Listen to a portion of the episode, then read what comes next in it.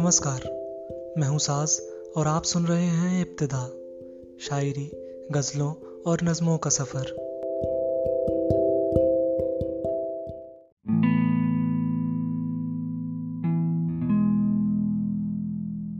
یہ غزل ہے پاکستان کے ایک شاعر احمد فرحاد کی۔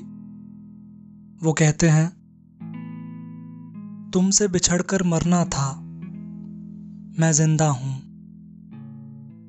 تم سے بچھڑ کے مرنا تھا، میں زندہ ہوں۔ ہاں مانا میں جھوٹا تھا، میں زندہ ہوں۔ جب تم میرے اندر سانسیں لیتے تھے، مجھ کو ایسا لگتا تھا میں زندہ ہوں۔ تم سے پہلے یہ بیماری مجھ کو تھی۔ میں بھی سب سے کہتا تھا میں زندہ ہوں۔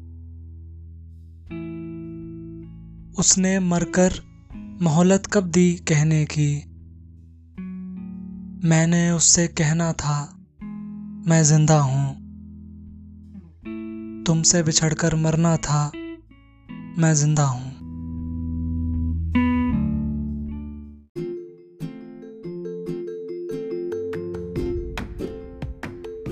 یہ پوڈ کاسٹ سننے کے لیے آپ کا بہت بہت شکریہ۔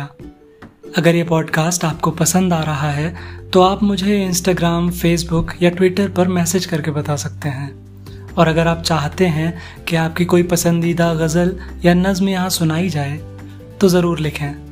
میرا ہینڈل ہے Saaz Naama S double A Z N double A M A